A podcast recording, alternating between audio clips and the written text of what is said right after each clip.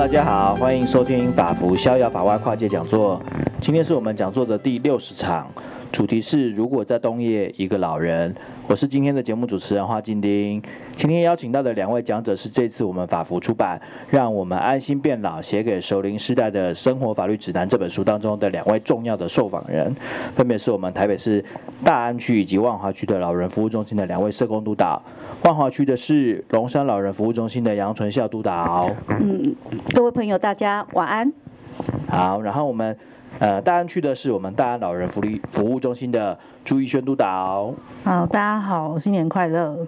哦，对，讲到新年快乐，就是因为我们录制的这一集的时间其实很算是蛮接近过年的。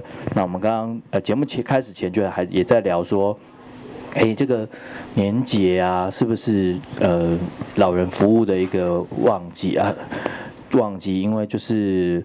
呃，老人服务工作其实在呃，我们来我们后面会聊到了，但是其实就是两位老服务做做这个老人服务工作，就是其实我刚刚问了一下，纯孝督导是大概多久？十八年。哦，很资深的。对，在老人领域大概十八年左右。就是都跟老人在一起。对。做的很快乐，没关系。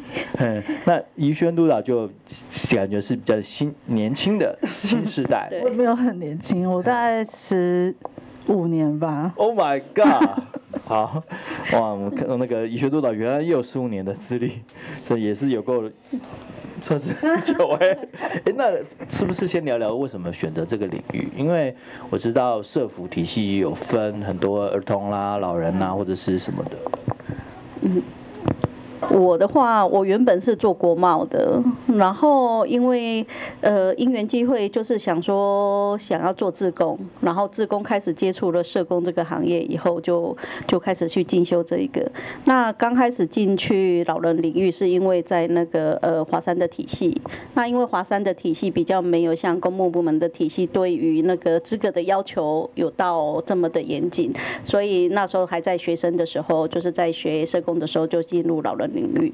那就从在华山一路到现在，就是大概是八年，到我现在在我们那个台北市万华龙山老人服务中心这边服务九年，所以这样子大概就是十八年左右，就这样子一个因缘际会踏进来，就没有离开过了。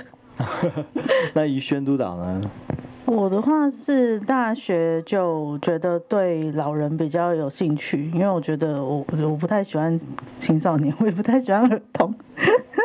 对，然后后来就是实习就去养护中心实习，然后接下来有做了嗯照管中心的工作，然后来到台北市政府也有做了一段时间，然后最后到老福中心，老福中心现在是大概做了四年的时间。哦，对。哎，老刚刚讲到那个两两位的交集点，就是老现在的工作就是老人服务中心。老人服务中心是什么样的一个地方？因为我相信有些听众可能只是单纯因为，呃，年节前关心老人这种独居老人议题点进来的，是不是先帮我们介绍一下什么是老人服务中心是在做些什么？然后他们服务的对象是是哪些样的人？是一般的老人吗？还是特殊的老人？老人中心其实是那个台北市政府社会局这边委外的一个单位，那我们大概都是很多都是 NPO 的那个基金会这边承接的部分。那老人中心最主要服务是以那个六十五岁以上的长辈为主，因为他是老人嘛。那依照我们老人福利法的定义，老人就是六十五岁以上。那在那个什么老福中心这边，最主要社会局的一个定义是协助 社区的独居长辈。嗯，然后还有就是一些健康老人的那个促进活动，就是老一般老人的健康促进活动。那我们的场域其实是一个开放的，所以就是一般的呃社区民众其实是可以呃进来我们这边使用我们的一些设施的部分，然后还是有一些呃服老人福利的相关咨询都可以。那我们最主要的社工的组织工作是社区的独老，是我们的独居老人。对，独居老人是我们是我们是各管的社。社工，个案管理的一个社工。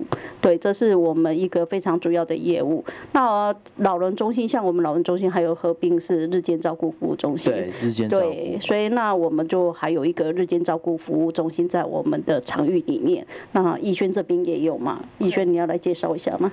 日照。日照中心的话，它其实就有点像托儿所那样子，就是把老人家白天送到日照中心去，那晚上再接回家。嗯。那主要大概都会是失智或者是比较有点失能的长辈，那他们就在日照中心会有照顾服务员带他们做一些活动啊，然后一些生活的照顾。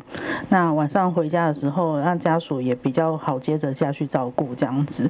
那日照中心同时也会有社工啊，或者是护理人员，或者是呃呃复健师，然后护理呃那个营养师等等的专业进去。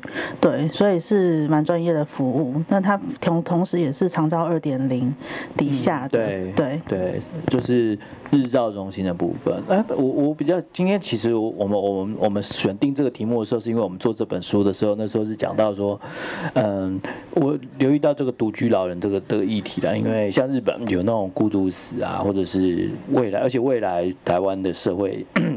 这种没无子女啊，或者是说老老化的状况更多，那这个老福的能需求的能量也是比较需求会更多，也需要更多的能量来挹注。那这种像这样的老人服务中心是刚刚传教督导讲的是在台北市，那在台北市以外的地区有有这样的服务机构吗？嗯，据我所知啦，就是单纯的老福中心应该是只有台北市才有。那，除了台北市。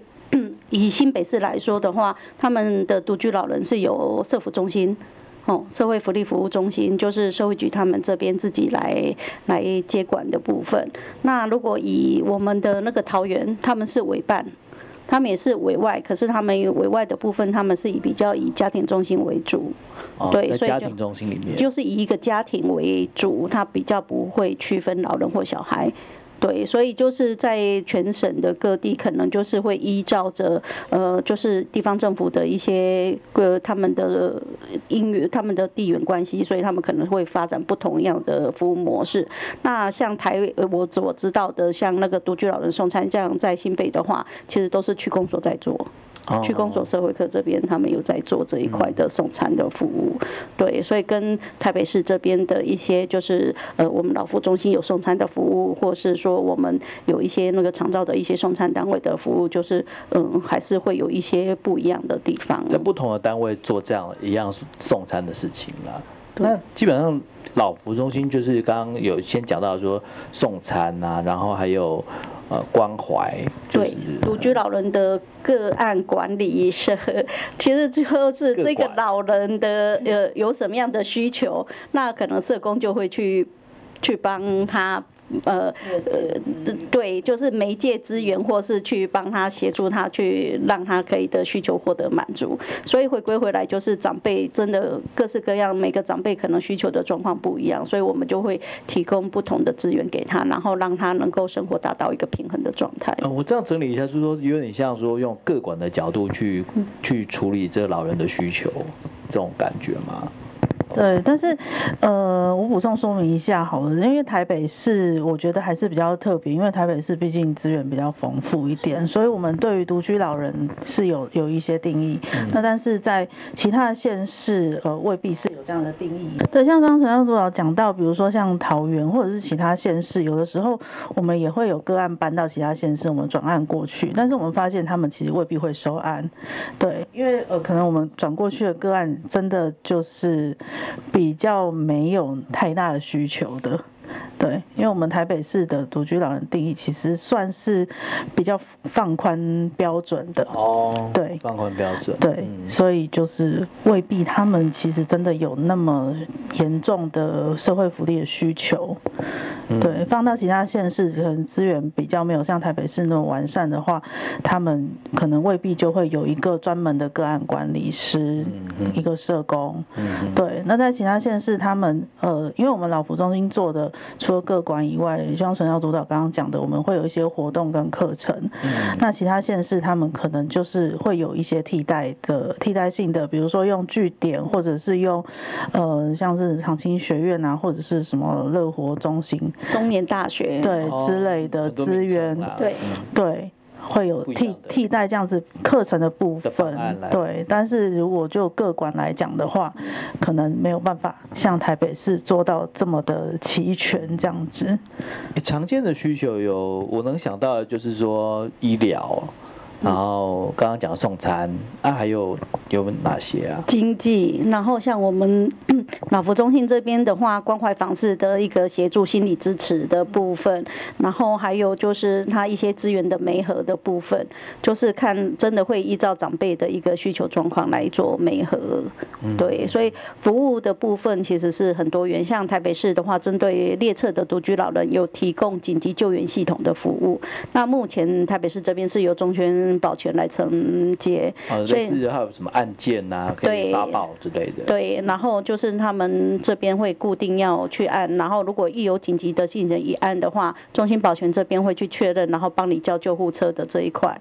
这个就是台北市针对独老的部分有一些那个服务。等等，刚刚讲到一个固定要按，就是说早上要按吗？还是午睡？他们可以跟那个中心保全约定他们的报安时间。哦报安时间，对，然后还有就是紧急状况的时候，他一定是要按那个压扣嘛，所以他就是可以有跟他通话，然后去确认他的状况是不是要赶快叫救护车。智慧化了起来，就是说他有变得，因为以前只有那种老人手机，然后我我遇到危险了就按一个按钮，然后就手机就会大叫，然后就是周边的人会听到。现在还有就是保全这种东西。嗯，中信保全它其实也就是呃那个紧急救援系统，也就是一个机器啊。嗯。然后只是他们现在其实发展的就是依照着科技的发展，所以其实现在如果没有那个什么手机也没关系，因为有红外线的扫描，就是它会扫描室内。对，就是它有没有活动。那因为这个其实这样子的一个需求，是因为就是有很多独居长辈，然后可能嗯有失智的状况，就是他有一些认知障碍的状态的话，他没办法很准时。的去按或是会乱按，那其实也会造成那个就是呃保全那边的一些困扰，所以就是他们就后面有发展出不需要用按的方式，是红外线扫描的部分。哦。所以其实跟着时代的进步，其实嗯照顾老人家的这些科技还有工具也一直在在智慧化，然后也出来了很多。嗯，对。感觉听起来就是说，其实老人家的需求很多，但是最基本的是。呃，因为他们毕竟不是我们不是像机构那样，就是说他不是统一在，而是发散在他们住在各自的家中。那我们我们是以关怀作为一个出发点去，呃，跟他们保持联系，知道他们需求，帮他们处理需求，这种这种感觉。那大概这种关怀的频率要多多多久要要做一次？就是以我们台北市来讲的话，我们会去区分他的危机等级，就是说这个长辈，如果我们社工评估他是有一些嗯、呃、比较特殊的状况，我们会需要比较频繁的关怀的话，我们社工可能每一个礼拜都会去看，甚至有的。真的紧急的时候，每天去看的都有，对。哦、那不止电话就对了，还要不止电话，对，社工要进行家访。对，我们有低、中、高的危机等级区分。那但是其实说实在的，实际实际上有事的话，你也不管他低危机或中危机，都是会需要频繁的去看他的。对。是然后其实除了社工之外，我们也培力了一些志工，关怀的志工，就是呃协助我们去关怀我们社区的独居长辈。嗯。所以我们除了就是我们社工的关怀之外，可能还有志工的部分。那我们志工其实帮我们就是像电话问安，提供给他们一些心理支持的部分，也是那个什么，就是有些长辈跟志工的关系建立得非常好，所以心里的秘密都会跟我们那些问安的志工说，然后他们也是他一个很好的呃。疏解的一个管道，嗯，对，所以就是会有这些服务资源的。我，我相信志工应该是很需要的，因为我我听过你们的人力的跟那个比例 好像有点悬殊，所以我我刚刚想说，那那个频率这就是如果真的要做到。很那个的，真的是很需要一些额外人力的来来来参与这样。所以其实那个高危机、低中危机跟那个低危机的一些等比的话，其实像我们以我去年。的整个服务的那个两百四十五个长辈来说，像我们的那个什么呃中呃高危机、中危机的长辈，大概占我们百分之三十左右啦。嗯、那其实还有百分之七十都是呃很平和的一些长辈，他的那个生活状况很好。像我们最近有一个长辈上那个 TVBS 去访视访问他，一个八十一岁的长辈，哦、他把十呃奶奶，奶奶嗯、他把他没有结婚没小孩一个人，然后可是他把自己打理的非常的好，身体非常的健康，所以他那个什么课程这些，所以他非常的一个很一个活跃老化成功的一个代表。哦、对，所以我们有很多独居长辈，其实也是呃非常的就是火药的部分。对，然后都是只是危机就一定是难免，所以就是以我们中心的话，大概去年的比例大概是三十 percent 左右。啊，三十 percent 是属于比较比较需要就是呃高关怀的，对对。相对七十就哎等等，我今天邀请两位社工督导不是没有原因的，因为我要我就是要来挖掘我们台北市的万华区跟大安区，就是呃你知道就是。大安区这个有没有差别？刚刚传教督导讲三十七十，你们的高危险大概有多少？大概就好。嗯，老实说，我觉得好像人数是差不多的耶，但是在比例上面来讲，因为我们大安区列册独居长辈现在我我真的不太记得，大概六百七百六百没有七百也七七百多啦，对对对，七百三左右吧，我有点忘记。嗯哼，对。万华是一千两百多，哦，我们是七百四十七，对，万华也，可是因为万华的独居老人多，所以我其实那个什么，我们的呃老人中心也多。台北市十二个行政区，一个行政区只有一个老人中心，只有万华是三个老人中心，哦、所以就是我们的 loading 其实没有像那个什么，我们那个宜轩这么大，因为他们只有一区，因为你们是三个中心去扛万华区，但是相对来说你们人也多啊。你你是说一千二是三个中心去处对 handle 对，哦，那我相信大安的高危险的稍微会没有到三十吧。嗯呃，应该这样讲啦，就是说我们我们的独老有分在老福中心各管的，也有分在那个社福中心各管的。低低收入户的独老都是在社福中心。哦，对，你们服务的是属于非低收入户。对，那在大安区来说的话，社福中心大概管一百案，然后我们管了六百。三三十几案，哦、对，解那在如果说是像刚纯耀督导讲的中危机跟哎、欸、中危机跟高危机的比例上面来讲的话，我们大概就是占百分之十左右。哦，对，了解。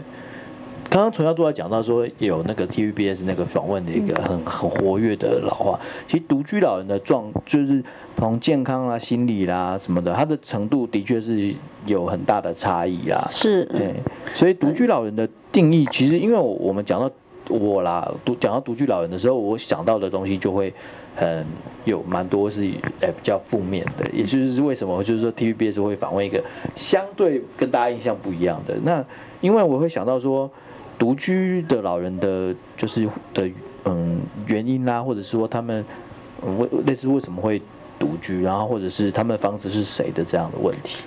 嗯，以台北市我们万华区来说好了，其实因为台北市的独居老人定义真的很宽，然后像我们万华区临近就是板桥中和，对，然后过个桥就到了。我们其实有很多独居长辈是因为子女不住，我们台北市有一条就是子女不住在台北市。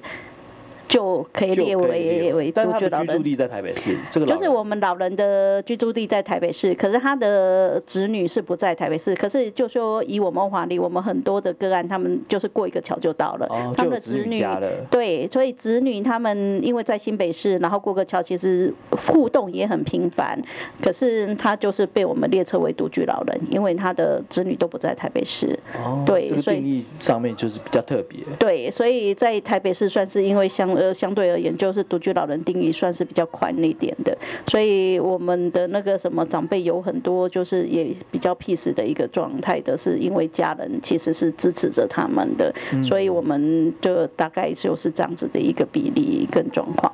那独居老人的话，还有一些就是有即使有同住者，可是他的同住者是比较没功能的，譬如像我们这个都称为双老家庭啦，这样有一些呃我们的长辈是照顾一些身障的孩子，对，那他的孩子没有办法照顾长辈嘛，所以回归回来他们就是。对，就是甚至于需要长辈去照顾这个孩子的，那这个我们会列为独老，他即使有同住者的部分，对。然后还有一个种状况就是那个可能他一个礼拜就是至少有三天是不在同住的，呃，对他可能就譬如说孩子在台中，可是一个礼拜可能回来一天，那这个的话我们也会把它列为独居长辈，这样他也是符合我们台北市的独居长辈的一个定义。嗯，哎，这种有没有可能有漏网之鱼啊？就是说他他。怎么进这个关怀名单，然后又怎么离？什么状况会离开这个关怀名单？肯定会有一些漏网之鱼啦，就是当他们可能不不清楚有这个资源，或者是他们清楚了，但是觉得其实也没有这个需要的长辈，对，不想被关怀，不想被当做独居老人。哦，他对于这个名字，对对对对，他们觉得说，哎，被。被被老福中心各管，那我就是独居老人，我不要当独居老人。Oh, 对，有的长辈也会有这样的想法，所以就或者是觉得我们社工太烦了，一天到晚想要打电话过去，一定要去关怀他一下。对，看不到我们就不行，这样。孤僻一点。对，也不能说的，比较。他们比较有他自己的生活方式啦，所以他可能有些长辈就不希望你去打扰他，所以他们其实也会告诉我们说，那我不要这个服务。那其实我们一般也。是尊重他们，就是哎、欸，那我只是告诉他说，如果有什么样老人福利的相关问题，可以来找我们。他就是让他知道我有这个资源在，可是我们不一定真的就是一定要列车，因为毕竟这个人权还是要顾啊。所以他基本上属于他主动愿意被列进。诶、欸，对，基本上是，基本上都是他们要同意我们才能够列车。啊嗯，毕竟你要去关怀他啦，所以如果他。个本身的意愿不不愿意的时候，也不不能够，对，我们就会非常的困难。有部分的长辈虽然被我们列车，但是还是不愿意被关怀。比如说，嗯、呃，我们有几位比较有精神疾病的长辈，他们就很讨厌我们社工去。哦、嗯，对，对，那我们就可能只能用呃，比如说问邻居，问对面的面店，说，哎、欸，你最近有没有看到他？嗯嗯嗯、用这样子的方式去去知道说他最近好不好的状况。对，其实就是蛮也有类似这样子。的个案，然后就是呃，我们的过就是利用电话问栏，他只要有接起电话来喂，然后过骂你几句挂掉的这个，我们其实只要确认他是还有接电话这个，就 OK OK 对，OK，我。们的对啊，上个礼拜就是有这样子的 case，然后那个里长问我们说要不要，就是连续两天他没有接电话，然后我们就会担心说他会不会怎么样，所以里长问我们说要不要破门。嗯，然后刚好对，所以然后我们的社工立马晚上就去处理，然后刚好就是有联络到女儿，女儿说说等她一下，不要先不要破，等她过来，然后确认，然后长辈其实是在里面的，因为他可能有重听，然后也在睡觉，他也不喜欢人家打扰，所以他把他家的那个的电铃那些啊，还有就是也连电话都 都把他拿了，对，所以他其实是在里面是安全的，啊，只是我们其实没有联络到，我们都会担心，我们会非常。焦虑。不过我是子女，我一定会想说，那还是就是有人关好，能关心是好事。嗯，可是因为长辈有他的个性跟他的独特性，所以我们也是会去尊重他。长辈才是那个的那个主题。对对是。嗯。那其实我刚刚讲到说，就是对于独居老人的一些印象跟联想啊，就是包含说什么孤独啦，是不是都没有子女啦，然后没有钱啦，等待需要被送餐呐，然后需要被帮忙啊，这这这刚刚讲的这些印象符合你们的服务经验吗？就说孤独啦，没有子女啦，没有钱啦，然后等待送餐的。其实我们以我们这边的那个独老，就是呃。经济就是弱势的这一块的比例大概是二十六 percent 呢。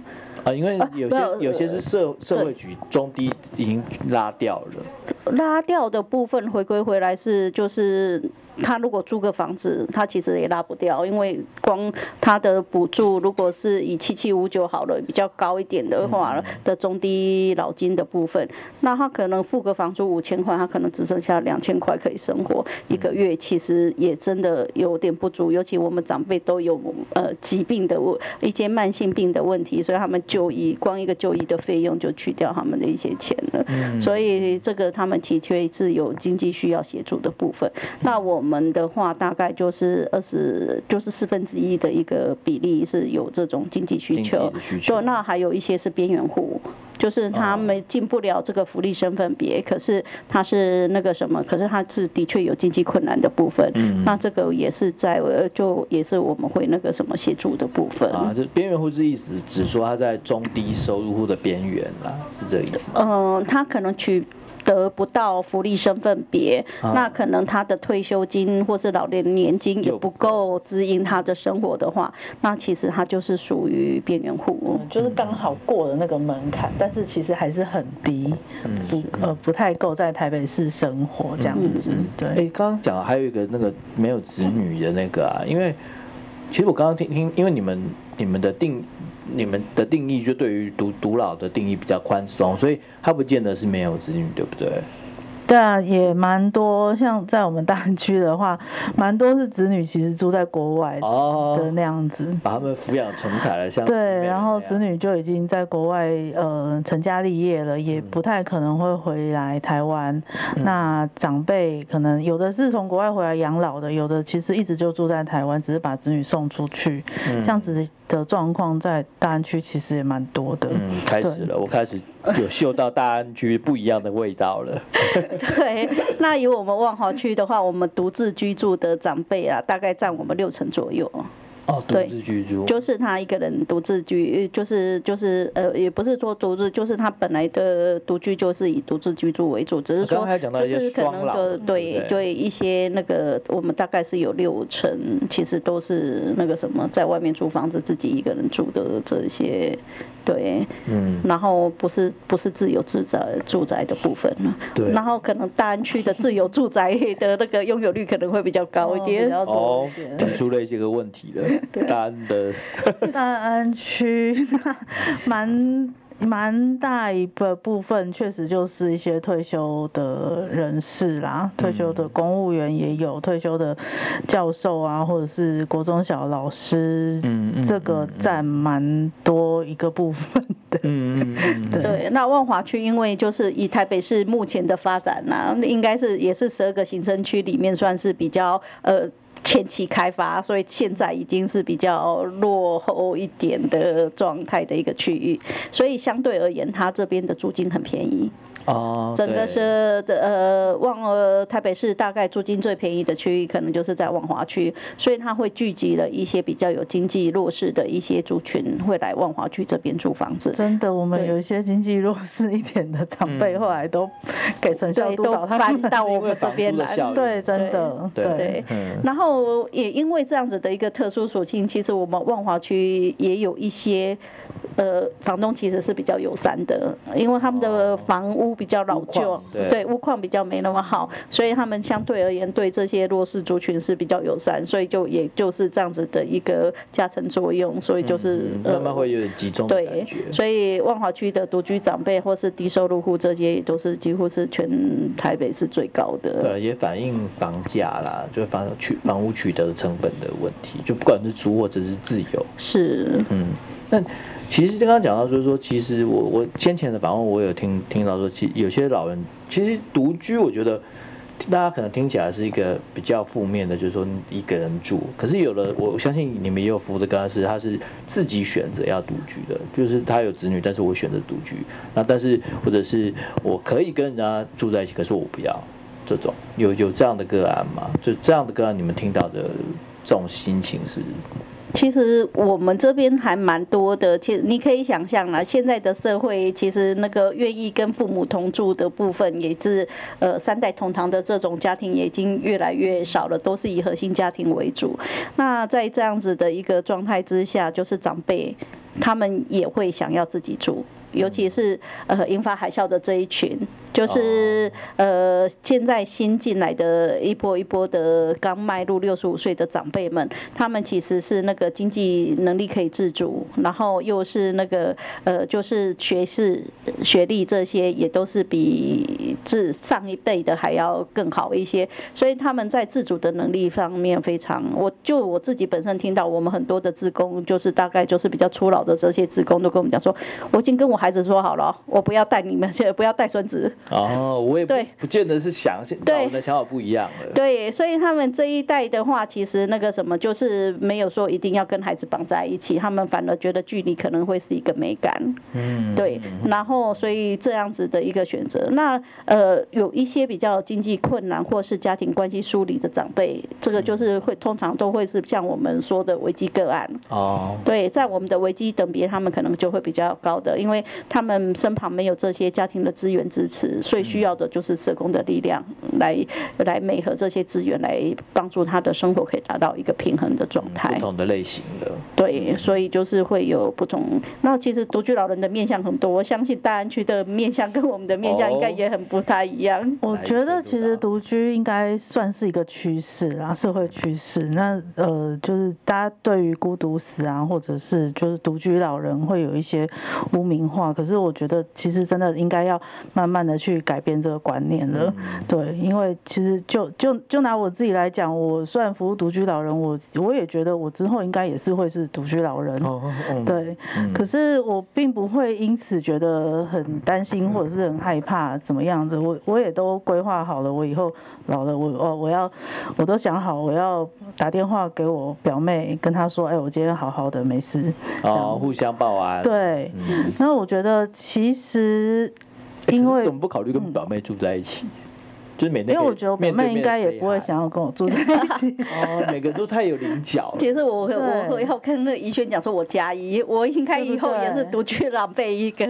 对，可是我们因为可能接触老人工作接触的早，所以其实都有在规划我们自己的老后应该要怎么样去生活。那我们有一群没有结婚的同学，他们我们也有在想说，哎，我们其实可以买在附近，不一定要同住，可是我们可以真买在附近，然后我们还是。是可以互相的照顾，对。然后你像德国的长照的一些服务，你知道他们是可以给现金的，嗯，对。所以他们其实有几个那个老人家住在附近的，他们就是用他们的年金，然后长照的这个现金，就是呃，就是现金给付，共同对他们共同请人来帮忙这一他们这几个，对对。所以这个这样子的模式，或许未来可能台湾也有可能出现，因为我们现在的长照制度是实物给付，可是为未来有会不会有机会可以有实物给给付跟现金给付并存？这是我是期待的，我自己的个人是蛮期待，希望有这样子的一个状态。对，我确实也觉得台湾现在来讲，我们的呃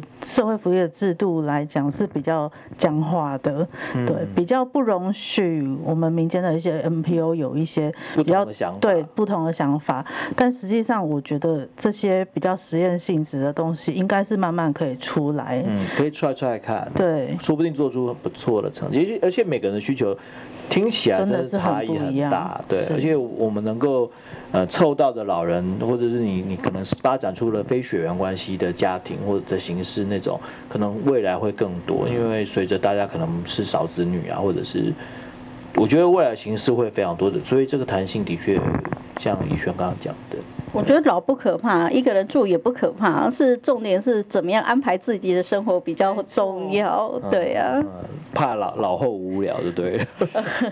欸、那回到个案来来说，就是说，嗯，那个我刚刚讲到一个，就是有些比较棘手的个的状况，像是说刚刚讲到认知上面有问题，或者说甚至是更严重的失智的时候，就是就是是不是比较为难？有没有什么？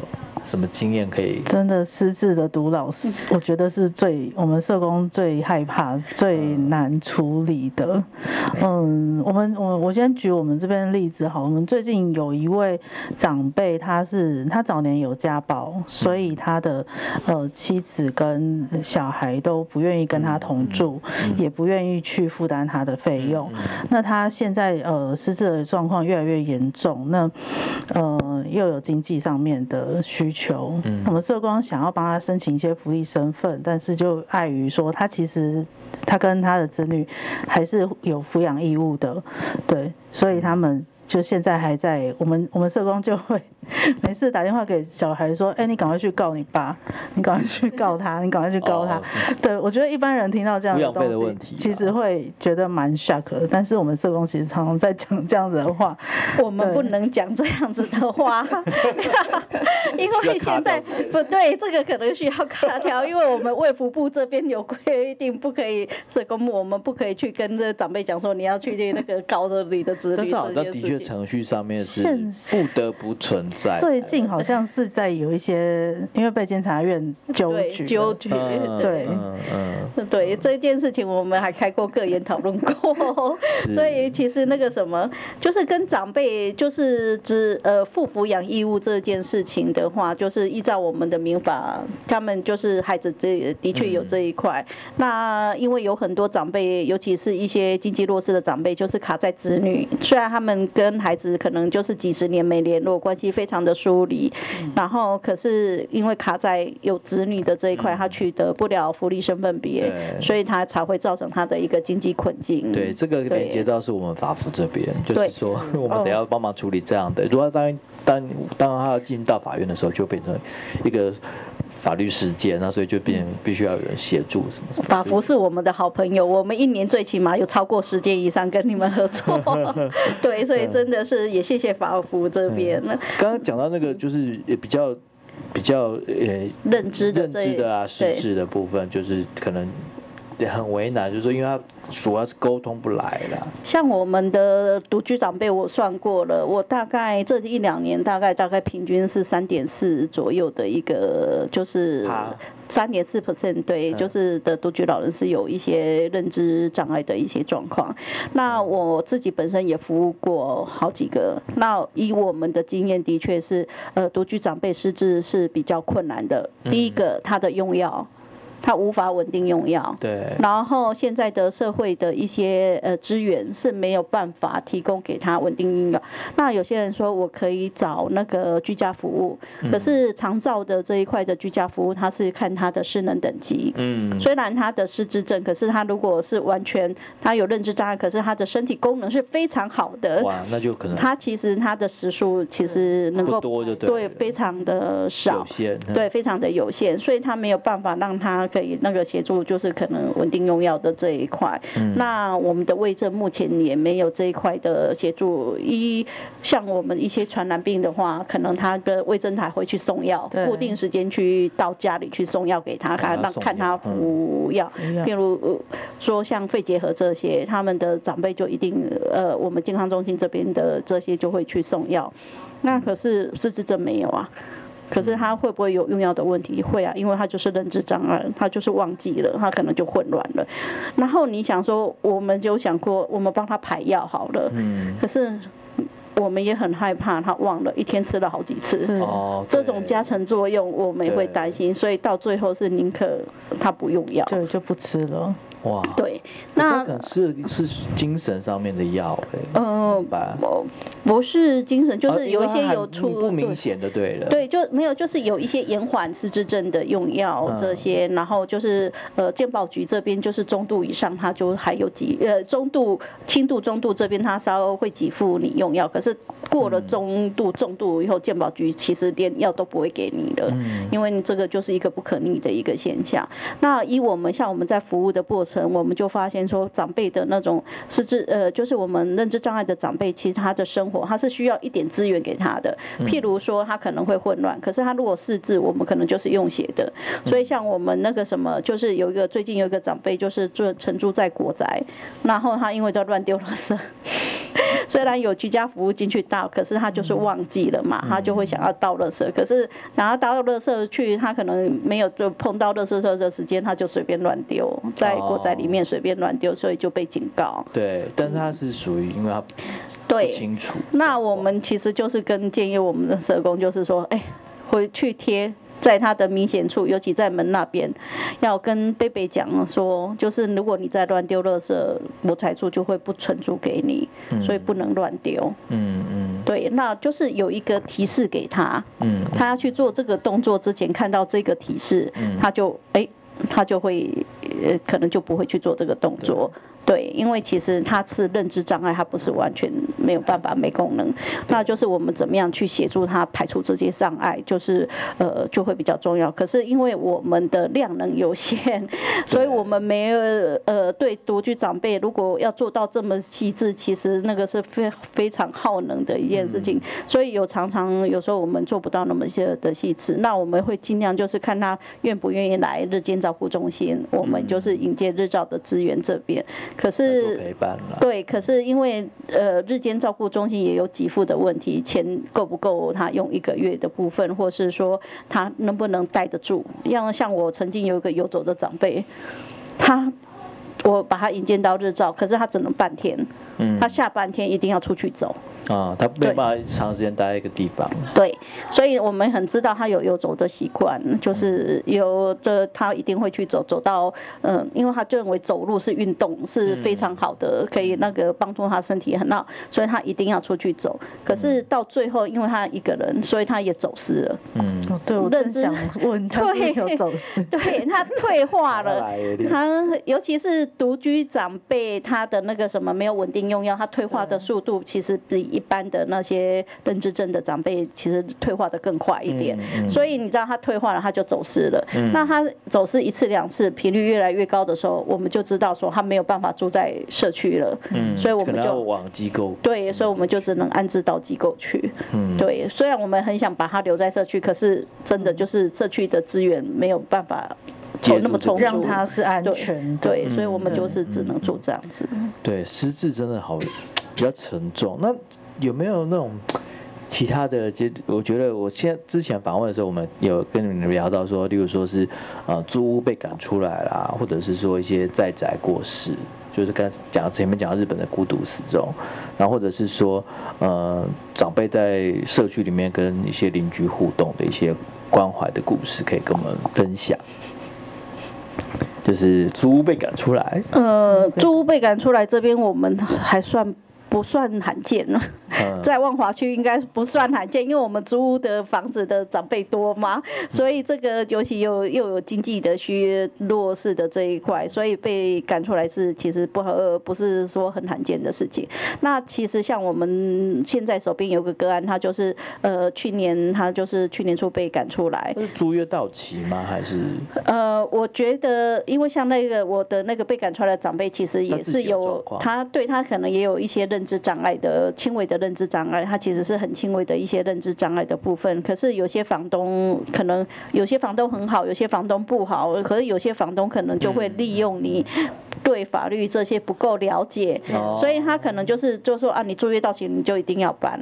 嗯。然后他可能也没有事先告知他，或是说告诉他长辈也忘了。所以我们那个长辈就流落到街头，流落两三天。对，然后就是我们对呃他呃还不到那么。对，他就是在他熟悉的区域找一个地方去住着，然后就我们就接获通报，然后我们去通报的当下，我们立马就是可能就是要想办法先安置他嘛。嗯。那像他这种完全没办法体检，身体又功能又好好的，也没办法紧急安置到机构去，所以我们就是想了办法，就是帮他先找住找那个旅馆。可是呢。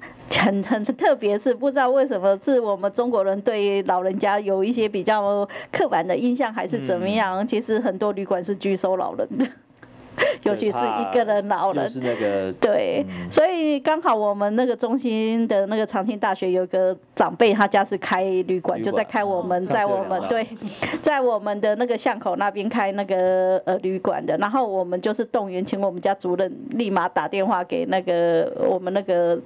学员，拜托他先帮我们收着，就是先让他住个几天，我们一会社工会来协助付款，然后我们要去赶快去帮他找房子。嗯、所以呃，这个长辈是很顺利，就在第二天、第三天我们就找到房子了。嗯、就是我们有一些友善名的呃友善房东的呃的名单，然后去刚好有一个房间出来，那我们就立马就说，反正我们马上要租，我们立马跟你签约这样子。嗯、然后钱的方式面，我们都是先找急难。暂救助金，先帮他付押金，这些付完，就是先让他有一个安住的地方。嗯、所以像这种的长辈其实很多，那有些长辈的话，就是会有时候。游民收容中心，如果可以的话，嗯、我们有些长辈会先安置在游收中心。嗯嗯。那游收中心也是有期限嘛，就是三个月的部分。嗯、然后还有游收中心，他们有一个限制，就是我们长辈比较没办法爬那个哦，对，上下上下下铺，对，所以他是床铺床铺。对。所以他们可能常常下铺就是满的，然后上铺上上铺的话，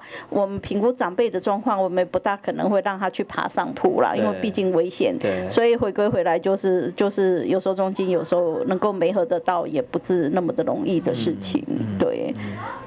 哇，你这个这个就是，因为我们我们讲到会讲到租屋，其实就是我们了解到居住是一个很很基本的需求了，每天都要睡觉，吃饭是现在吃东西反而反而不难，因为很多慈善单位都有关心到吃的地方，可是住的地方就是说，特别台北是寸土寸金，然后嗯，你如果。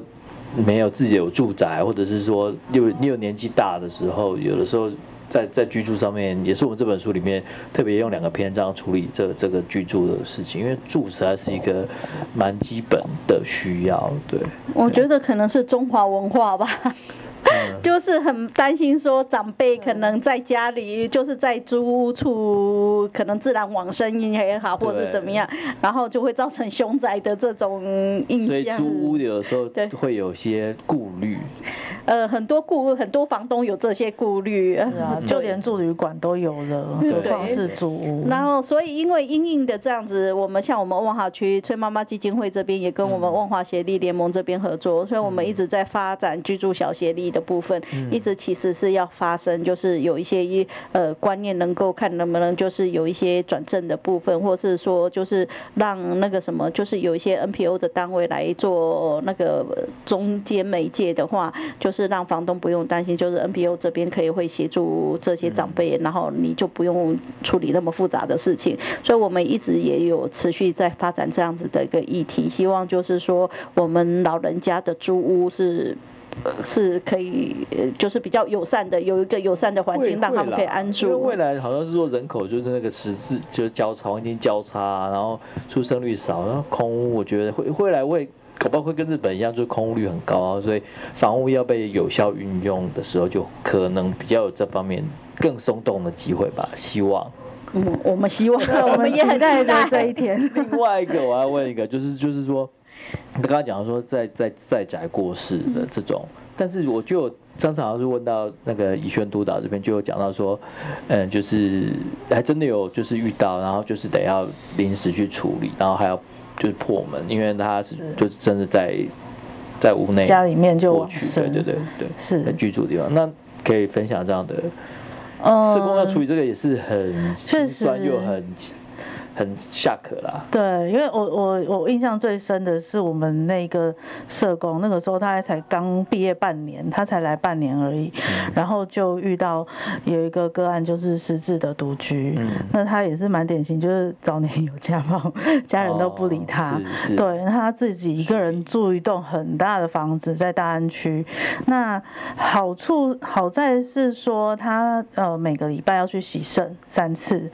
那当他没有去洗肾。的时候，行政中心就会打电话给我们社工说：“哎、欸，北北又没有来了，这样子，所以我们才能够比较及时的去关注到他的状况，到底有没有就是在家里面有没有在安呃。”准时的去对，准时的去洗肾这样子对。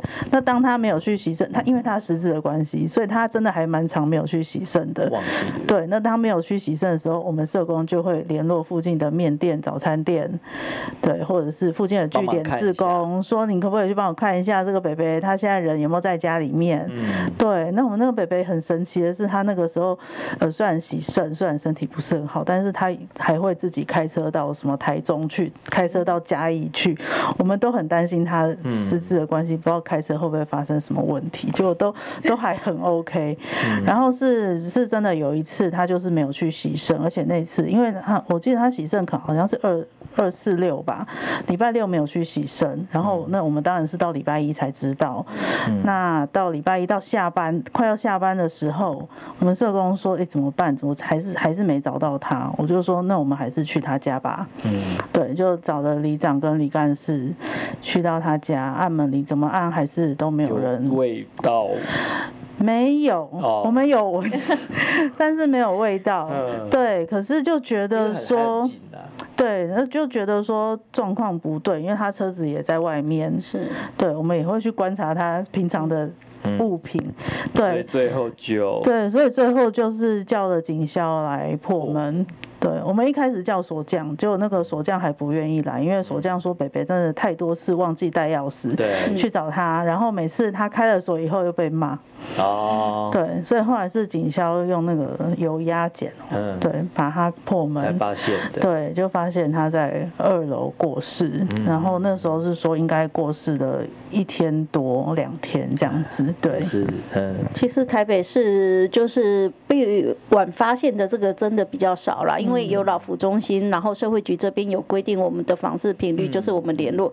再怎么样，我们的问安职工这边一个礼拜也都会去联络，或是怎么样。然后，呃，这些的网络部件的还不错，所以我们这几年真的也很少，就是在在往生这些，就是会有味道出来才被发现的，这个真的是比较少。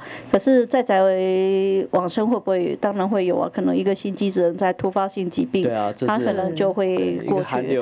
对，然后可是你看，像寒流、低温，我们台北市的福利有多好啊？低温哈，只要超过这低于十二度，我们就要启动温岚，一定要找到人，追到人。哦，是哦。对，所以我们前一阵子几乎对一直在打电话，然后我们还有高温、台风的问安，所以对独居老人在台北市这一块，其实就是我们夏天也都在打电话。我们就是会控制的，就也不是说啊，就是我们会就掌握的比较好一点。点就是因为我们真的联络的频率很勤，有对。低温跟高温，然后还有一些特殊台风、地震这些都要，对，都要地震也要，也是很贴心，对，也是很贴心，但是相对来说就是对，对，就是社工的 loading 真的还蛮大的。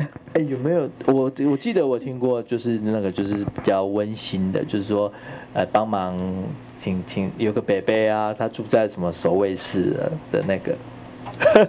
我不知道你记不记得，住在守卫。然后他就是什么，他就是帮忙当保全。其实他也他已经很老了。哦，对对对对对，我们有一个九九十几岁的北北吧。九十几岁当当。他在当社区的。保算保全吗？管理员啦，比较是管理员这样子，老当益壮啊。对，但是他每天也就是我们去访视他的时候，他都在看电视，然后对着，不知道他看电视还是电视看他。但是他们就是那那一整个社区的人都对他非常友善，就是会他其实。等于是也是有一点拿到一点点收入，有有有，他们有给他钱，他们这社区真的很很 nice，很 nice，对。那北北当然就是收收挂号信啊什么的，还可以收挂号信，OK OK 没有问题。对，人真的不是看年纪的，我真的不是看年纪，是，所以吼我们要趁年纪好好锻炼。哦，对，身体健康最重要，是。的。所以这个我我觉得那时候听这个这个北北的故事，就是还有包含说我们去关怀，因为有时候呃。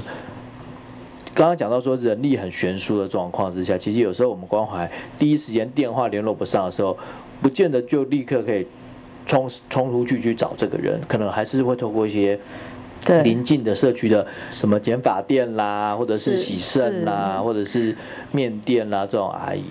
我们其实长就是会了解长辈的一些生活形态，特别他有一些经常的触摸点的部分，所以像我们那个什么这礼拜也有一个那个呃失智症的长辈，轻度失智症的长辈，他就是他之前可以从台中安然回来，然后身上完全没有钱的状态，这样子他妹妹接续他去台中，他又回来，然后都很安然的状态，然后连警察都觉得哦你好厉害这样子，可是。像他最近就是呃，这就是走失了的一天，那个因为我们送餐便当没吃，所以因为呃，像我们有提供送餐早餐、午餐，而且礼拜一到礼拜天，这样子的一个送餐，所以他有没有吃，我们的送餐职工都会知道，都会知道，都会来协助。那其实他常常出没的地点就是蒙甲公园，所以最后也是真的就是在蒙甲公园找到他。所以他们就是我们的，他有一些他们长辈的一些生活形态，然后我们社工其实通常也都会去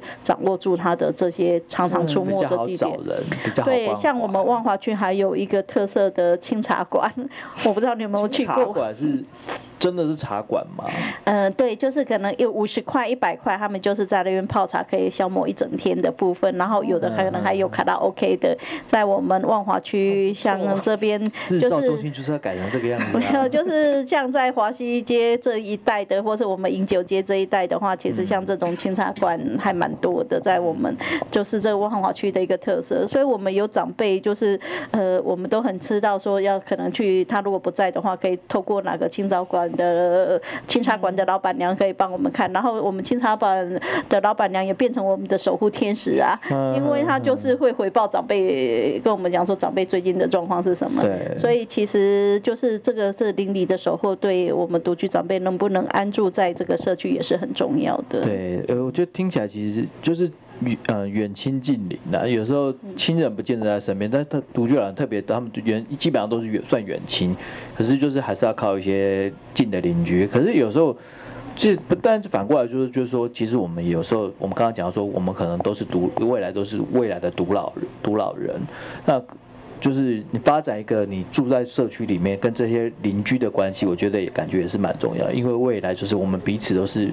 彼此守护彼此的人嘛，对不对？这这可能是要有心邻里关系，可能会发展一下，是不是？我自己都要乱做一个小。我觉得，我觉得确实是这样，没有错。我觉得远亲近邻真的很重要。我举我们家的例子好了，其实那个什么，就是现在我弟弟妹妹他们都各自成家搬出去了，所以家里就是剩下我跟爸爸妈妈住，我们三个。那我妈呃四年前中风，所以她其实是行动比较没那么方便的。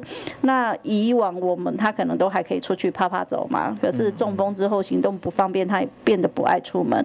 然后再加上老人家，就是其实像我爸，他们可能就是年纪大了，都是会有一些那个频尿的一些问题，所以他们其实也变得不爱外出。那在好在是我们在这个社区，就是已经二十二三十年的一个老邻居，然后所以大家邻里都熟。那我们家就是我爸妈也好客嘛，所以就是会开放，就是。来聊天，然后刚好有就是亲戚朋友住这里附近，所以他们就是每天都有人到我们家来，嗯、然后我们就是一个据点的概念。他们走不出去，可是他们就是他们不走出去，可是就有资源可以进来，陪着他那们这样子聊聊天，其实也是在帮助他不要那么快退化。嗯、对，所以回归回来就是说，呃，近邻这些很重要，就是我们这些，因为平常我们上班就是有时候下班也很晚，所以其实。倒不如我爸妈跟这些邻居相处的时间还更多一点。对啊，对啊。对，所以回归回来是近邻，就是好的邻居，其实守护很重要。所以子女也是要跟爸妈的邻居啦什么的要对打好关系，或者至少要认识，或者是打招呼啊。你不要就是说都很冷漠，你冷漠。对不对？到时候对真的发生什么事情就没有办法了。对。对可是这个就是我们的时代，就是还是说台北市这边可能就是会比较那个呃呃防备防卫心比较强一点，会比较担心啊。可是就是像我们这种一般的那个小家庭的话，其实就是只要你愿意开放，其实我们台湾人都是非常友善的。嗯嗯。对。可刚刚讲到一些什么，嗯，包含什么外外婆什么的，就是很难沟通。啊，对不起，跟这个这个这个是闲聊的哈。就是我讲的是说，呃，老人沟通上面呢，就是说，人家说老人像小孩子一样啊，越越老越难沟通。然后我我们是不是有我们做老人服务，是不是有一些什么呃跟老人沟通的小撇步，可以跟我们听众做分享？就说就是说，嗯，什么样的老人我可以。可以怎么样软泡硬磨啊，然后或者是说有没有这种这种？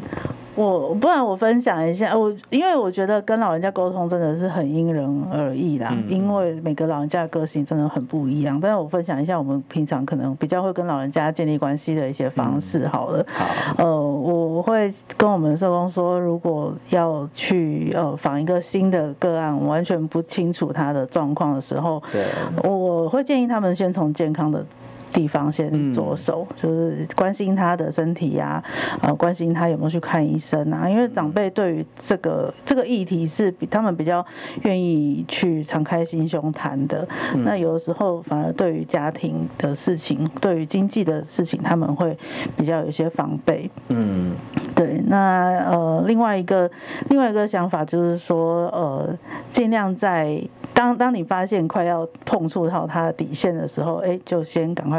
先往后对，先往后退一步，不要硬碰硬。没错没错，感觉不要硬碰硬。呃，因为他吃的盐真的比吃的米多很多。我觉得这个是真的，就是看个性啦。因为一个人一个个性，然后怎么样，你了解他的个性，你就可以比较能够去找到跟他沟通的一个方式。譬如说，我们有些长辈可能就是你跟他塞奶几类，嗯。他就是就对就好了，然后有些长辈的话，其实他呃就是，如果讲不好听的，就是假拍狼，嗯，那你可能这时候你就是要。强态度比较强硬一点，他比较能够吸收的进去。那其实这个真的就是看长辈他的个性跟他的以前的那种生活脉络的部分，他是怎么样的沟通方式。所以你要去观察，去找到那个点是很重要的。然后还有就是长辈有一些重要他人，嗯，对，回归回来是呃。呃，那个重要他人，你能不能掌握？利用重要他人来协助这个的跟长辈做沟通，其实你也会那个什么，就是会事半功倍。对你比较省力一点。嗯、对，所以像我们有些失智症长辈，像我们有一个呃日照，我们龙山日照有一个那个、呃、照顾的那个失智症的长辈，他其实很听医生的话。哦，他所以他其实他专业。对他，他有一个特别的权威者。呃、权威者。所以其实那个什么，就是他在有一些混乱的时候，然后他想要找那个医生，那我们就是工作同仁也真的就是帮他打个电话，可是可能或就是内线给我们的其他办公室的同仁就来那个我角色扮，对，我们角色扮演一下，办公室放一个白袍，对，然后其实他马上就是那个什么，就是跟跟他讲，他叫他乖乖的这样子怎么样跟他沟通，他马上就是立马就是整个就当下来，所以他那个重要他人的那一块的掌握也是我们顺着毛摸，刚刚对，就是就是我们都会去摸清楚他的脾气。对，那其实这个就是靠相处，还有靠观察。对，然后因为我们社工毕竟经验可能累积的比较多一点，所以我们在抓的这个诀窍可能会比一般人快一点点。快一点点。对，这个就是社工专业的这一块。对，不然还要我们干嘛？也是，我觉得我们今天。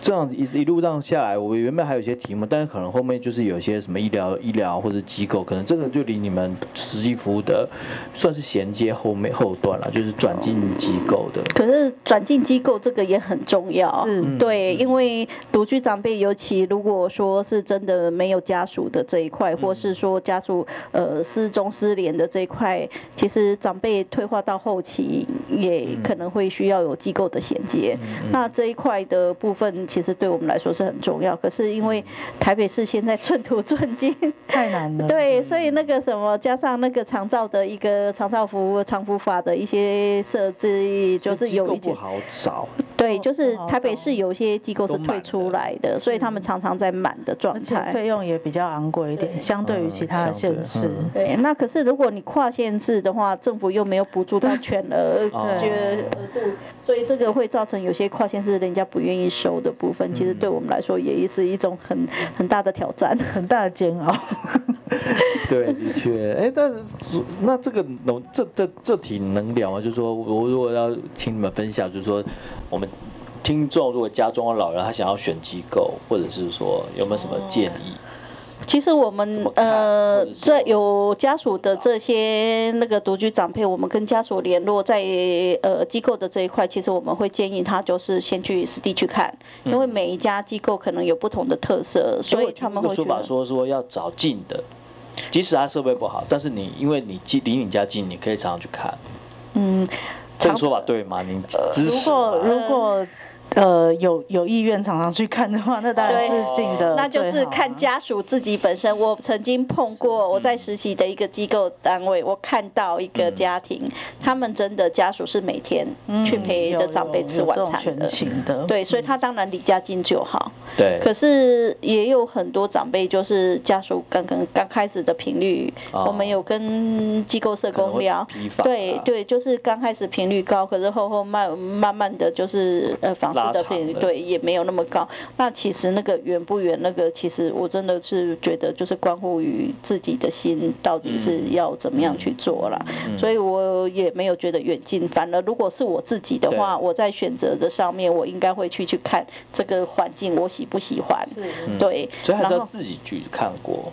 一定要，嗯、对啊，一定要。然后这一些他们的有些活动，因为可能是我是社工，所以我对活动设计这些活动带领，我可能比较要求的这边。就是先看看他们的行事历有没有。不是让他一直待在那边，他对，就是我会去多了解这一块。行事历有时候是凭借用的。哦。对，就就去会去聊他们的，对，了解他们大概怎么样在帮长辈这些，就是为他们的这身体维护的这一块是怎么样做的，嗯、我可能就会去多了解。那呃，我们政府这边其实。都有机构评鉴的部分，然后所以那个也是一个指标啦。对，就是你优等嘛、甲等这些，或是乙等这些，那当然就是那个收费也会不大一样。嗯，而且其实经济是一个很大的考量，哎，我觉得。对。是啦，我觉得呃，我我之前在养护中心工作过几年，然后我自己是觉得呃，评鉴指标当然是一个很好的参考，但是它真的就是是一个部分。嗯。对，那进去这个机构。呃，尤其是我觉得带着长辈要去很重要，长辈自己喜不喜欢这个环境，然后你进去觉得这个机构有没有真的很，有的机构真的味道很不好闻，哦，对，他可能照片很好看，但是它的味味道很不好闻，你一进去就不会喜欢，亲自去才闻得到。对，那另外就是说，我觉得很重要一点是观察工作人员跟长辈之间的互动，嗯，对他们是不是亲亲密的，你其实很很容易看得出来。我跟这个这个长辈对是不是呃真的很亲密，每天打招呼的，对，还是说他其实根本不想理他？那我觉得有的人会在乎说机构是不是外劳很多？哦，那老实说，我觉得这个倒是还好哎，对，因为其实蛮多外劳他们只身来到台湾，他们会把这些长辈当做是自己的爷爷奶奶，反而不见得会比我们台湾人照顾的差。是，对对，所以还是要去多看多观察。嗯。这个蛮实际，蛮蛮实际，蛮有用的啦。我觉得这这个的确自己去看，然后去那个去甚至去闻，那刚刚讲到闻这个，就对于我觉得对于这个挑选这个，如果真的有需要到这个这个，而且。所以难难在说，有时候大家就对机构就很担心，就是说，然后教就是比较军事啦，比较被管理啦，然后比较没有自由啦。老人一开始想的一定这样，然后而且加上又有经济的条条件的限制。可是机构其实有分呢，像安养养护，然后长照的部分，其实那个什么一般的安养的机构，他们长辈其实还蛮自由的，对，自由度非常高，对，他们的自由度很高。可是如果你已经到失能的部分，像老人公寓那样。对。对，安养跟老人公寓算是同一个层级的，住在一个地方，是是是，然后有专业的支持在里面这样子，对，但他们介入就很少，是是，就是长辈的自由度高。感觉你们两个比较不会怕机构哈，因为毕竟都都都有点认识。因为我我我我自己是对机构就好好像很可怕。可是我们有常碰到，我自己曾经碰到一个案例，这个长辈他是一个早发性的失智症，嗯，他未满六十五岁，他大概五十几岁他就失智症，然后他也没结婚没小孩，所以他的姐姐就帮他请了一个外劳，然后嗯，请外劳之后完蛋了，退得更快。哦，为什么？因为外劳就是没有把他照顾好嘛。嗯。对呀、啊，然后外劳就是做他自己的事情啊，吃也没吃好，照顾也没照顾好，哦、他就是推所托非人呐、啊。对呀、啊，他外劳还带着长辈去约会，哦 所以把长辈当电灯泡，对。对，所以回归回来说，你如果碰到这样子的外劳，其实不如在机构来的有人照顾，专业的照顾还更好一点啊。所以真的也没有那么一定，就是还是要看那个。家庭他们这些自己的想法。也蛮多人会问我们说，外劳要怎么选比较好？说什么越南的好，还是菲律宾的好，还是？这这有诀窍吗？这有诀窍吗？这真的没有诀窍，全凭运气。对，我要说的是，这真的没有诀窍。那我们像不管是选外劳、选机构，或者是我们自己做社社工的工作，我觉得。长照的工作真的是非常看人的工作，嗯、对。那这个社工要服务你到一个极致，他可以就是陪你去看医生啊，然后帮你做好所有的、办好所有的证件，办好所有的服役身份，嗯、但就累死他自己嘛。嗯、那一个是同样的一个个案，我们也可能就是做最低度的服务，嗯，对。嗯、那当然是社工 loading loading 的差别会差很多啦。那另外就是说，呃。有没有这个热忱？嗯，是对，嗯嗯，对，了解。服务的热忱很重要。对，没错。不过这个毕竟照顾这种事情，其实是人跟人的之间的事情，是个照顾跟协助的这个，这个还是。不能够说很很有个用什么判断就可以很绝对的，像不管是机构，老板是外佣，你请完了或者是送去的时候，重点还是要持续的去了解他观察，说，哎，他在这边的状况怎么样？这个人照顾照照他照顾的怎么样？然后我需不需要再做点调整，或者是怎么样？其实这个真的很因人而异，也因家庭而异，因为其实。真的，每每个家庭的状况状态不一样。嗯、然后像我们那个什么亲戚有一个，也就是那个外劳来，他就很怕外劳跑掉，所以他就不会要求外劳。嗯、所以本来可以对本来可以复健的，就反而就是一直僵化下去。哦、所以回归回来是这个真的也很很很不一样，就是看整个的整体的一个状况，也没有一定啊，只是。可是大家都可以去评估自己想要的一个选择。像依我自己的话，我老后我应该最后接一个我应该是可以很欣然接受的。对，可是我有听过朋友说他没有办法接受，所以他一定要在家里的部分。所以这个就是看我们用什么样的心态去，就是自己能不能接受。是，那也要多多去接触了解了，因为我觉得像有些是有刻板印象啦。然后现在有些机构其实的观念，对，就是。他们在管理上面的确不一样，可是你说就是他们有没有固定的时间？有，因为他们一定要有团体生活，对团体生活，你难免你看小朋友他们的那个午餐时间也都是固定啊，他也没有让你那个啊，对对，也没有说让你说你想要什么时候吃就什么时候吃，所以这个就是团体生活的部分一定会有一些限制。嗯嗯嗯。但是我觉得就是以如果是以独居长者来讲的话，我我的判断选择。机构还是会比选择外劳来的好，因为外劳你真的要有人去盯着他，嗯、去评估他的状况到底，服务状况到底好不好。嗯、可是独居长辈，我们真的很难做到这一点。是，那反而是像刚纯孝督导讲的，放到机构里面去，有这么多人，或者是这么多其他的长辈，也会看着你是怎么样服务这个长辈的。所以某种程度，他在机构里面可能得到了更多的社交。哦，对啊，对，也会刺激。是，对，这是一个那个了。我觉得，嗯，我们聊到这样，我也差不多要要到尾声了。我现在想说，从一个想想再请教最后一个啦，就是说，从一个老福社工的角度看，独居是没，刚刚有大家稍微定义一下，大家再帮我做整一下整理，独居是一件怎么样的事情？然后，老年的孤独感这种事情要怎么怎么排解？然后。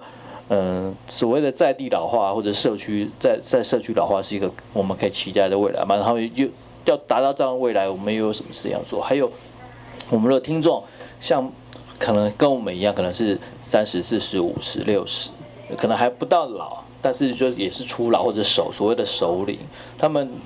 呃，我觉得我听到前面就是说，他感觉是说他们可以做一个对老社区里面对老人友善的天使，或者是说，甚至说加入这样的你们的这样的行列去做这样的职工来关怀，然后去介入这样的议题，然后可能因为你现在做服务者啊，有好像有有有些地方是说可以存那个时数，是，然后你未来就可以提领出来使用。我以前。五千六百个小时，我现在好好享受了。麻烦那个叫人过来帮我马杀鸡一下。概念呢？时间银行的概念。对对对，就我觉得觉得说，其实好像感觉年轻的时候我们也可以关心这个议题，然后并且做一些行动，是不是帮我们各做一点结语？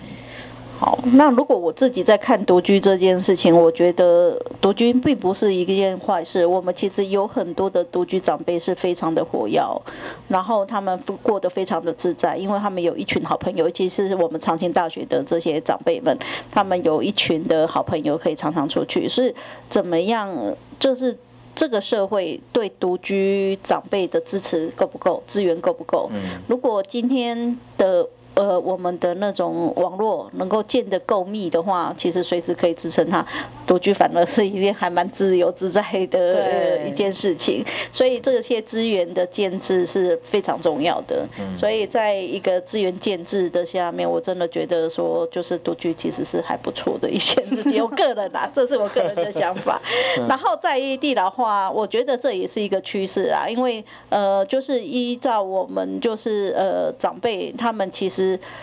如果身体顾得好，尤其是我们这一年轻的这一辈，或是初老的这一辈，其实他们对自己的健康，我看到一些研究的数据，他说他们非常注重自己的身体健康。然后在你的身体健康之下，你其实是可以比较自由的状态，然后你就比较不会往机构走。所以在地老化其实是一个是，我也觉得是未来的趋势，一定是。然后政府在整个的那个资源的。部件上面其实也是比较朝向这一个，希望你在社区老化的这一块的走。然后还有在地老化，还有一个很重要的是居家环境修缮。哦，就是无障碍空间的这一块。对。那其实像台北市政府也有提供这样子的社会福利的资源，就是我们的扶老秘书这些可以帮助你修缮，就是让你有扶手啊，然后走路不易颠倒，或是过灯光照明的这些东西来帮助你不要对硬体上面的一些协助，然后让你的在家里生活的更顺畅，更就是更平顺一点。所以这个我也觉得是一个可以预期的，可是。变老这件事情，其实我觉得很重要的是经济，嗯，就是你要能够有足够的经济的资源支撑你，你才能够有一些自由度嘛，嗯，对。然后还有就是你的健康，嗯，然后还有就是你的社会参与，啊，我觉得参与很重要，尤其我我们做那个就是呃失智就是认知症，我们失智症长辈服务，我做了。从诶一百零二年到现在，应该也有不八呃那个什么八快七年多的时间，我真的看到社区参与，只要参与好的长辈，他们真的比较不容易失智症。嗯，然后我们有失智症的长辈，有足够的参与，其实他退化的速度可以慢，嗯，可以很慢。我们曾经看过整个整整六年服务六年的长辈，都一直维持在很轻度。嗯。所以可是他的生活，他的参与是参与度觉得很够，家属安排了很多的参与，所以参与是一件非常重要的一件事情，不要。宅在家里，对，其实很害怕的就是宅在家里会退化，因为我们头脑就是用尽废退，包括我们的身体没有锻炼也其实会容易退化，所以这一块就是你把这些都呃经济啊、参与啊、健康顾好，我觉得应该是很自在的。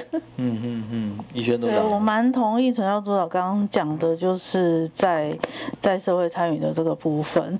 那但是其实社会参与，大家也不要想成就是一定要去参加一些什么土风舞社，对对。对说的很好。对啊，团体啊，或者是社区大学，那其实我们就维持我们平常的人际关系，嗯，啊，维持我们跟家人、跟朋友的关系，其实就已经是还有邻居，还有邻居，还有邻居，还有面店。啊，对对对对，对。对就就已经是很好的社会参与了啦，也不见得一定要去参加这些活动，因为我我知道蛮多长辈，尤其是男性长辈，非常排斥对这个性别上面的，对，这我很明显呢，很明显，非常非常的明显。对，然后我们那边的志工，我们像我们中心志工有六十个，哇塞，一到五排的满满的，六十。六十个志工，十九个都是女生，几个男生？呃，男生好像不超过十个，可能大概是六七个左右。男性的听众要注意。对，然后我们的那个他在社区真的不就是到处当志工，然后一到五都排得满满的，嗯、真的比较会安排生活了。对，是。那还有刚刚讲到的这个居住环境的部分，嗯、其实现在也有一个通通用设计的概念，就是说，对，对啊，就是说其实是全年龄都适用的这样子的居家环境。嗯、那我觉得应该这个也会是日后的趋势啊。对。那在地老化这件事情，确实就我觉得是全全球，也不只是只有我们台湾，都是朝这个方向去 去走。那但是在政策上要怎么跟上它？这又回到我刚刚讲的，对我。真的是呼吁，应该要让我们这些 NPO 团体可以有更更多的自由、灵活的，对。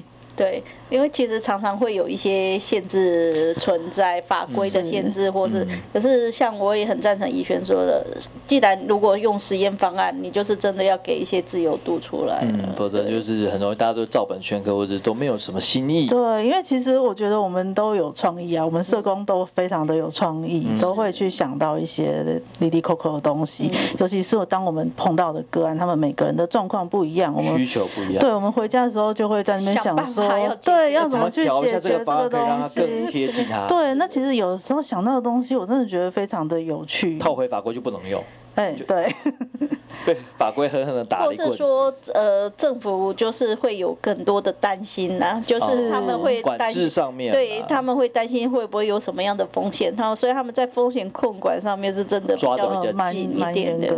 对，那这一块其实有时候真的自由度，你要有。足够的那种自由，才能够有新的的服务的。发展出来，所以我看到有一些机构的确是，就是不依赖政府补助的话，嗯、他们的自由度就会比较高。这也是一个方向，比较能够发展出那样子的东西。嗯，对，嗯，然后还有加上上现在科技的进步，是，其实我觉得运用高科技在这一块，我看到有很多的研发产业在产生当中嘛，对，对，所以有很多的一些高科技科技公司也在投入这个研发这些，嗯、所以像以前的那个预防走失手链到现在很多元，欸，对，真的就是光一个预防 GPS 啊，然后传简讯给子女，啊，然后有些长辈的话，对啊，然后有些就变成是那个就是平安符啊，长辈也可以带得住的这些，就是我觉得现在的确科技也是在进步当中，感觉还是蛮乐观的了哈。对啦，因为我我觉得大家也是有看到这个老化的这个趋势吧。嗯、对对啊，其实真的要去想，对，年呃老了以后要怎么办？对，要先想，老人就是我们的未来啊。对，对，对，对啊，如果我们现在不去注意老人，呃，不去注重老人，不去尊重老人，不去呃，不去去除掉这个年龄的歧视的话。那其实到了老，我们就被歧视，就会吃到那个果子。没错。然后我也建议，真的就是四十几岁，你就要开始想，我老后退后的生活要怎么样？你要个预先规划，好好的预先规划是很重要的。好好的要慢慢想，因为我们这这是，如果是四十几岁，你可能看到的是你父母正在老化。对对，然后可是你的呃，因为我真的觉得像意定监护这些也都是非常好的一个设计，嗯、能够来协助我们。嗯、然后像现在的预立医疗、医疗遗嘱、医疗的这一块，然后还有 DNA 的筛印这些，嗯、其实，在我们这时候还能够掌握的时候，就可以就是可以把它 setting 好。对啊，对就是去了解它，然后就可以把它 setting 好了。其实都在对自己的安老都有帮助。对，对就即使即使我。自己是从业人员，我知道这些东西，但是我也是需要一再被提醒。像像我。把这本书看完的时候，我也在想说啊，我要赶快去做啊，这些事情，然后 list 出来。对。对，然后可是我也希望制度再更那个啦，像玉立啊这个呃这一块我很想做，可是因为你一定要近亲，就是呃来协助一起咨询，嗯，所以那个可是现在假日又对假日又少，开医医院开放的又少，你就变成你的兄像我的兄弟姐妹，我已经跟他们讲好，可是他们要请假，配合时间一起来做。对，去做那件事情，那不知道以后可不可以更方便一点？可能可以，未来看什么能有什么远端就插个 IC 就可以搞定这样。对啊，对啊。还有要补充吗？差不多，差不多。好，那很谢谢大家，今天今天有这个机会邀请到，就是因为我们呃法服法律服务基金会出版这本《让我们安心变老》，写给熟龄世代的生活法律指南这本书，然后呃这两位督导的访问都是非常优秀，我们今天就是把先前访问他们的东西做抓一些重点出来，然后再做一集这样节目，因为书里面还是以比较以法律跟个案为主，所以很多社工部分都没有呈现出来，觉得很可惜。那很高兴今天能够邀请到杨春孝督导跟那个朱怡朱怡轩督导。没错，我刚脑袋突然闪一下，突然怕怕我念错你名字。两位督导就是分享他们很宝贵的经验，因为我们对老化老是一个怕碰，但是又不得不去面对的事情，所以呃很高兴今天能够把这部分的东西变补补进去，用声音的方式我们分享给我们的听众，然后也做这本书的一个补充，然后因为我觉得透过实际工作者的角度来看到的东的老后跟。会强迫我们去发现说，哎，其实我在这个我现在三十四十五十这个这个年龄慢慢步进去的那个年龄的时候，我就可能有些事情可以慢慢的做一些调整，慢慢做一些准备。那再次谢谢两位的今天的参与，谢谢，谢谢，谢谢大家。